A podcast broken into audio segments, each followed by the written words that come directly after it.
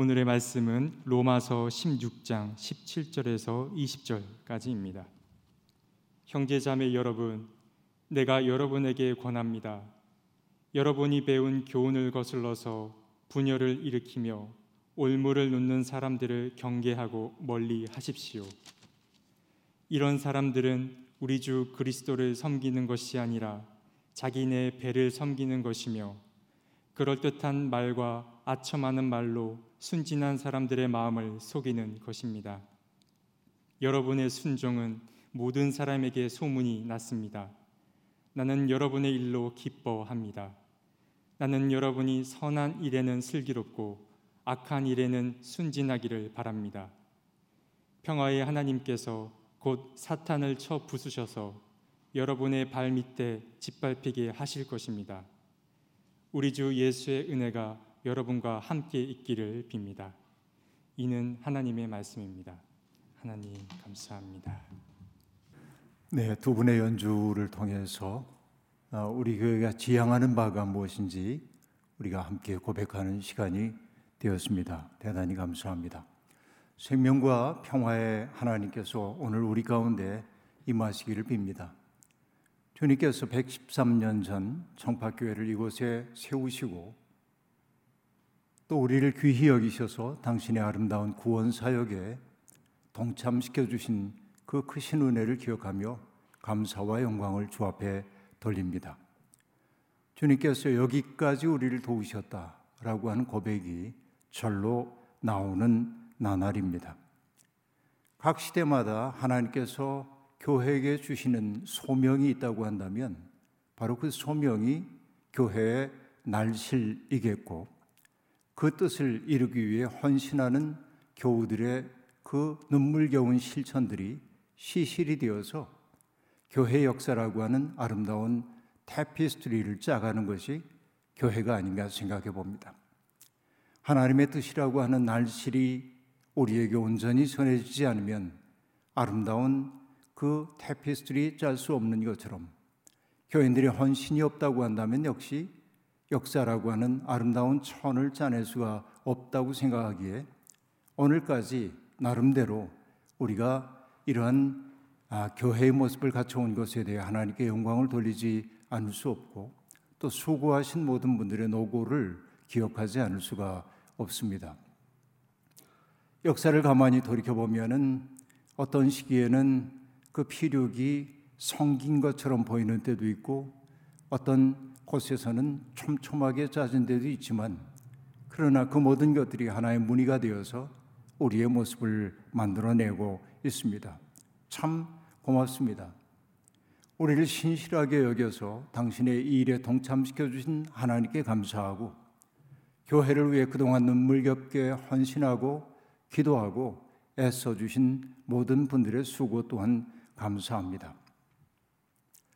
연로하신 교우들을 볼 때마다 그분들이 감내해 오셨던 그 소중한 역할들이 떠올라 가슴이 울컥해지곤 합니다. 제가 이 교회 처음 와서 만났던 분들이 40년의 세월이 흘러가니까 제법 많이 나이가 들었고 또 연로해지신 어르신들도 계십니다. 기력이 떨어지는 모습, 쇠잔해 가는 그 모습을 바라보는 것도 안쓰럽고 또 기억이 조금씩 흐려지고 있는 모습을 지켜보는 일도 그렇게 쉬운 일은 아닙니다. 세월이 무상하기 이를 데 없습니다. 그 때문에 코로나 상황이 빨리 좋아져서 더 자주 만날 수 있으면 참 좋겠습니다. 아, 이제 우리 교우들 가운데도 의료계에 종사하는 분들이나 혹은 특수시설에 근무하는 분들, 그리고 75세 이상의 교우들이 백신 접종을 하셨고 또 하셨다는 소문을 제가 듣고 있습니다. 면역 반응에 조금 힘들어하는 분들도 계시지만은 대부분은 별일 없이 잘 지나가고 있는 것 같아 참 감사합니다. 점점 이 상황이 좋아지기를 소망할 뿐입니다. 우리의 상황도 힘겹지만은 정말 우리가 기도하지 않을 수 없는 것은 인도 입니다. 하루에 40만 명의 확진자가 나오고 있고 그만큼 많은 사망자가 나오고 있다는 보도를 바라보면서 병으로 말미암아 죽어가고 있는 사람들이 인간적인 존엄을 누리며 마지막 시간을 누리지 못하는 그 모습을 보며 가슴이 너무나 많이 아픕니다. 미국, 영국, EU를 비롯한 국제사회의 협력이 절실한 때입니다. 백신 민족주의가 세상에 조금 더 높은 장벽을 만들고 있는 것으로 보입니다. 백신 그리고 원료 물질, 제조 기술 이런 것들을 공유해야 한다는 목소리가 높아지고 있고 하나님을 믿는 사람들인 우리들도 그런 것을 요구하지 않을 수가 없습니다. 왜냐하면 힘 있는 사람들이 그렇지 못한 사람들을 돌보는 것은 하나님이 인류의 가슴 속에 새겨준 영원한 질서이기 때문에 그렇습니다. 바로 그렇게 이렇게 위기 상황 속에서 지구인의 윤리가 작동되어야 한다고 말씀드리는 것입니다. 많이 받은 사람에게는 많은 것을 요구하고 많이 맡긴 사람에게는 많은 것이 요구된다라고 하는 누가복음 12장의 말씀도 그러하고 한 지체가 고통을 당하면 모든 지체가 함께 고통을 당합니다. 라고 말했던 고린도 전서 12장의 말씀. 이런 말씀들이 더욱더 크게 다가오는 나날입니다. 공감의 능력을 우리가 상실할 때, 누군가의 아픔이 내게 강 건너의 아픔처럼 여겨질 때, 우리는 점점 하나님의 형상으로부터 멀어질 수밖에 없기 때문에 그러합니다. 조용하지만은 꾸준히 고통받는 사람들 곁에 다가서는 것이 우리의 소명입니다. 오늘 설교 제목은 아름다운 소명, 소문입니다. 오늘의 본문에서 바울 사도는 로마 교인들의 순종이 모든 사람들에게 소문이 났다고 말하고 있습니다. 그 때문에 저는 아름다운 소문이라는 이 설교 제목을 잡았던 것이죠. 사실은 또 있습니다. 데살로니가 교회에 보내는 편지에서도 바울이 이렇게 말합니다. 주님의 말씀이 여러분으로부터 마케도니아와 아가야에만 울려 퍼진 것이 아니라 하나님을 향한 여러분의 믿음에 대한 소문이 각처에 두루 퍼졌습니다. 여러분, 아름다운 소문이라는 제목이 바로 여기에서 나왔습니다. 그런데 그 설교 본문을 넘겨주었더니 목회실 식구들이 웃으면서 이 설교 제목이 정의로운 소문을 연상시킨다고. 그래서 제가 어리둥절해서 정의로운 소문이 뭐냐고 그랬더니 드라마 제목이었다고 그렇게 얘기합니다. 그러면서 소문이가 초능력을 가진 사람이라고 하더군요. 뭐 그러면 어떻습니까? 교회가 세상의 주문거리로 전락한 이 시대에 아름답게 호명되는 교회들이 많아졌으면 좋겠고 우리 교회도 그런 교회가 되기를 소망하고 있습니다. 로마서에 대한 생각을 한번 해보시죠. 하나님의 구원 역사와 그 원리에 대해서 바울 사도는 로마서에서 상세하게 설명을 하고 있습니다. 인간의 보편적인 죄에 대한 이야기, 스스로의 힘으로 율법의 행위로 구원받을 수 없는 이야기, 그리고 하나님의 은총으로만 우리가 구원받는 이야기, 성령께서 우리의 삶을 어떻게 인도해 가시는지에 대한 이야기를 다 들려준 후 그리고 바울 사도는 그렇게 구원의 은혜를 경험한 사람들이 어떻게 살아야 하는지 실천적인 삶에 대한 이야기를 12장부터 들려주고 있습니다. 그리고 마침내 편지의 말미인 16장에 이르렀을 때 바울 사도는 로마에 있는 흩어져 살고 있는 그리운 사람들의 이름을 하나하나 호명하며 문안 인사를 묻고 있습니다. 무려 26명과 몇몇 집단이 거기에 해당됩니다. 바울이 직접 만나 알고 있던 사람들도 있습니다만은 그 가운데는 한 번도 만난 적이 없지만은 주님 안에서 영적인 교제를 나누었던 사람들도 분명히 있습니다. 하지만 그들의 이름을 호명하는 순간 바울의 마음에는 어떤 기억들이 스멀스멀 피어 올랐을 겁니다. 함께 겪어왔던 일들, 기쁨과 슬픔의 시간들, 함께 바칠 수밖에 없었던 절실한 기도, 그리고 어떤 문제들이 해결되었을 때 함께 느꼈던 벅찬 감동, 어느 것 하나 버릴 수 없는 소중한 기억들이었을 겁니다. 저는 거기에서 호명되고 있는 그 사람들이야말로 바울이라고 하는 위대한 전도자의 활동을 뒷받침해온 일종의 생태계를 이루었다고 생각하곤 합니다. 그들이 있었기에 바울 사도는 시련과 어려움 속에서도 복음 전도자라고 하는 소명을 저버리지 않을 수 있었던 것입니다. 가만히 생각해 봅니다. 인생의 말년을 맞은 누군가가 나의 이름을 긍정적 의미에서 호명한다면 나는 꽤 괜찮게 살았구나 이렇게 말해도 되지 않을까 생각해 봅니다. 그런 문안 인사, 그리운 이름들을 하나하나 호명한 후에 바울은 마지막 당부의 말을 건넵니다. 형제, 자매 여러분, 내가 여러분에게 권합니다.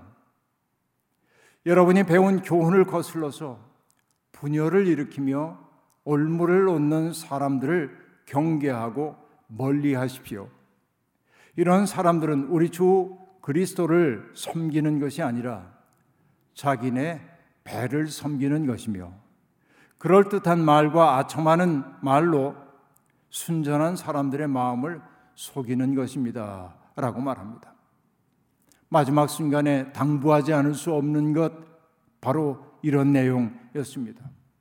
저는 요즘 날이 갈수록 세상도 사람도 이해하기 어렵다는 생각에 사로잡혀 있습니다. 하나의 방문을 열고 들어가면 그 방 안에 있는 모든 것 알만도 한데 그 방은 또 다른 방으로 이어져 있어서 거듭거듭 방문을 열고 들어가도 끝이 나지 않는 것이 인간의 마음처럼 여겨집니다. 그 때문에 우리가 어떤 사람을 충분히 이해한다는 게 불가능한 일이 아닌가 하는 생각이 들고 세상을 이해하는 것도 똑같이 그런 난감함 속에 저는 있습니다.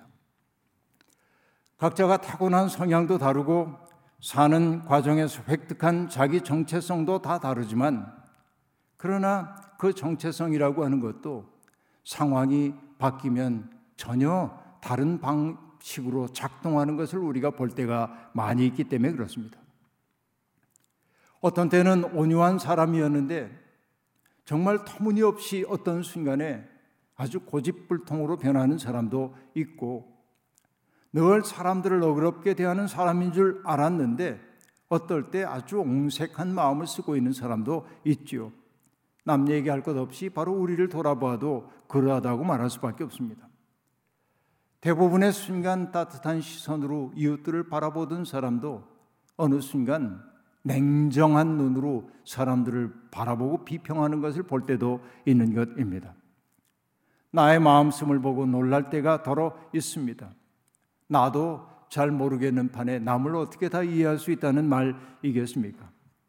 그렇기에 우리는 자기의 한계를 자꾸만 인정하면서 누군가를 비평적으로만 바라볼 것이 아니라 그를 있는 그대로의 모습으로 수용할 수 있는 사랑의 능력이 우리 속에 자라기를 바랄 수밖에 없습니다. 그리고 여간한 경우에 흔들리지 않고 아름다운 생을 선택하는 사람들을 유심히 바라보며 그들의 삶을 닮아 가야만 합니다. 신앙이란 하나님의 마음 혹은 예수님의 마음이라고 하는 거울에 나를 자꾸만 비춰보는 일로부터 시작됩니다. 한결같은 그 사랑, 미쁘심, 그리고 의로우심, 공평하심. 거기에 나를 비춰보면서 할 수 있는 한 나도 그 마음에 당도하려고 애를 쓰는 것이 신앙생활일 겁니다. 하나님의 그 아름다우심 앞에 설 때마다 우리는 입을 다물 수밖에 없습니다. 함께 길을 가는 사람들은 그렇기에 서로 격려해 가면서 그 진리의 길을 꾸준히 걸어야 합니다. 문제는 그 길을 걷는 사람들 가운데 다른 마음을 품는 이들이 늘 있게 마련이라는 데 있습니다. 그들은 때때로 우리로 하여금 그리스도라고 하는 표대로부터 멀어지도록 만들기도 합니다. 거짓 교사들은 옛날에만 있었던 것이 아니라 오늘도 우리의 삶의 토초에서 우리를 그릇된 길로 이끌어 가려 합니다. 사람들을 교묘한 말로 꿰고 오도하는 사람들 말입니다. 그 때문에 바울 사도는 그렇게 성도들을 바른 교훈을 거슬러서 분열을 일으키고 올무를 놓는 사람들을 경계하라고 말하고 있는 것입니다. 경계할 뿐만 아니라 그들로부터 멀어지라고 말하고 있습니다. 그런 사람들은 하나님의 이름으로 말하고 있지만은 귀실은 그들은 하나님을 섬기는 사람이 아니라 자기네 배를 섬기는 사람이라고 그렇게 말하고 있습니다. 배. 그것은 다양한 의미를 거느린 은유인 줄로 우리가 알고 있습니다. 배를 섬긴다고 하는 말은 자기 욕망에 이끌려 산다는 말일 겁니다. 과도한 욕망에 사로잡히는 순간 분별력이나 자제심이나 이성은 작동되지 않습니다. 욕망에 사로잡히는 순간 다른 사람의 배고픈 사정 따위는 눈에 들어오지 않는 법입니다. 욕망에 사로잡히는 순간 나도 모르는 사이에 무정한 사람이 되어버리고 마는 겁니다. 탐욕이 곧 의상숭배라고 얘기하는 골로새서의 말씀도 같은 진실을 가르치고 있습니다. 여러분 신앙을 혹은 교회를 자기를 강화하거나 확장하려는 욕망 충족의 수단으로 삼으려는 사람들을 경계해야 합니다. 그들은 사람들을 속여서 본에 집중하지 못하도록 만듭니다. 말 거기에만 온통 마음 빼앗기도록 만드는 사람들입니다. 사도는 그런 이들을 멀리하라고 말하고 있습니다. 그러나 여러분 경계하고 멀리하는 것만으로는 부족합니다. 그동안 우리는 그리스도의 복음에 합당하지 않은 메시지를 전하는 사람들을 경계하고 비판하는 일 열심히 해왔습니다. 이것도 참 중요한 일인 것은 분명합니다. 여러분, 제가 이 교회 담임 목사로 취임하기 전, 앞서 제 전임자였던 박정호 목사님이 가만히 함께 앉은 자리에서 제게 이렇게 말씀을 하셨습니다. 김 목사, 나는 지난 30년 동안 무엇이 기독교가 아닌지를 가르쳤어. 그런데 무엇이 기독교인지는 가르치지 못했어. 이렇게 말씀하셨어요. 대단히 쓸쓸하게 들리는 말씀이었습니다. 이 교회에서의 30년의 목회를 정리하는 자기 성찰이었습니다. 그것은 자기 성찰인 동시에 후임자인 제게 제가 해야 할 일이 무엇인지를 알려주는 말씀이기도 했습니다. 겸허하지만 확고한 말씀이었던 것이지요. 좋은 게 좋은 게 아니라 옳은 게 좋은 거라는 말씀은 우리가 귀가 닳도록 들었던 말씀입니다. 그런 분별이 더 중요하지만 그러나 그 못지않게 중요한 것은 기독교인이 된다는 것이 무엇인지를 깨닫고 그런 삶을 능동적으로 선택해 가는 것. 그래서 정말 기독교인다운 삶의 생태계를 이루어가는 것, 바로 그것이 박 목사님이 제게 넘겨주신 일종의 위임이라는 생각을 하게 되었습니다. 오늘 우리는 그 일을 잘하고 있는지 돌이켜보지 않을 수 없습니다. 제가 오래전부터 하나님의 구원 이야기에 동참한 사람들의 삶은 생명 과 평화로 나타나야 한다고 얘기하고 있는 것은 바로 그런 배경 속에서 했던 말입니다. 비판하는 것만으로는 새로운 질서가 세워지지 않습니다. 싸우는 동안 우리 또한 거칠어지고 진이 다 빠질 수도 있는 게 사실입니다. 이게 우리의 경험입니다. 느헤미야 시대에 예루살렘 성벽을 쌓았던 젊은이들 가운데 절반은 일을 했지만 나머지 절반은 창과 방패와 활과 갑옷으로 무장한 채 자기를 지켰습니다. 짐을 나르는 사람들이 한 손으로는 짐을 날랐지만은 다른 손으로는 무기를 들었던 것처럼 이 시대에 그릇된 가르침과 맞서 싸우고 비평해야 하지만은 그것만 가지고는 안 되고 우리가 해야 할 일, 하나님 나라의 구원의 생태계를 만드는 일을 신명나게 감당해야 합니다. 그래야만 우리의 내면에 내면이 지치지 않고 새로운 생기로 가득 차 수 있다는 얘기인 것이지요. 여러분, 우리 교회는 그런 교회가 되기를 소망합니다. 그곳에 가면 고향을 느낄 수 있고 그곳에 가면 환대받는다는 느낌이 들고 새롭게 살고 싶은 열망이 내면에서 솟구치는 그런 교회 말입니다. 고진아 시인의 제비 산부인과 불편당 일기라고 하는 시가 있습니다. 불편당이라고 하는 것은 그 시인이 살고 있는 시골집의 당호입니다. 그 시골집에 제비가 집을 지어 놓고 매해 찾아오는 것을 유심히 지켜본 후에 쓴 시입니다. 먼 데서 날아와서 처마 밑에 집을 짓고 알을 품고 있는 제비를 대견하게 시인은 바라보고 있습니다. 제비는 낯선 곳에서 날아와 집을 짓고 거기에 알을 낳고 포란의 아픔을 견디고 있었습니다. 그 모습을 보며 시인은 안쓰러움과 고마움을 동시에 느낍니다. 그 시의 2년과 3년입니다. 아기들 우는 소리 들리지 않는 부림의 마을. 먼 데서 날아와 몸 푸는 너를 보며 얼마나 반갑던지. 모자나 어린 새끼들 둥지를 박차고 나와 마당을 가로지른 빨랫줄에 앉아 우짖으면 푸른 하늘이 더 팽팽해지겠네. 라는 시입니다. 우리 교회 새로운 교우가 되는 세교우들과 줌 미팅을 할 때마다 이 시가 떠오릅니다. 새로운 사귐과 예배 공동체 안에서 그들의 내적인 생명이 튼튼해지고 기쁨의 샘이 터져 나올 수 있기를 저절로 빌게 되는 것입니다. 세상이 소란할수록 아름다운 생태계를 만들려는 의지가 더욱더 커져야만 합니다. 바울 사도의 말처럼 그러기 위해서는 믿음에 덕을 더해야 하고 덕에 지식을 더해야 되고 지식에 절제를 더해야 되고 절제에 인내를 더해야 하고 인내에 경건을 더하고 경건에 형제 우애를 더해야 하고 형제 우애에 사랑을 더해야 합니다. 바로 이것이 신앙생활의 과정이라 말할 수 있겠습니다.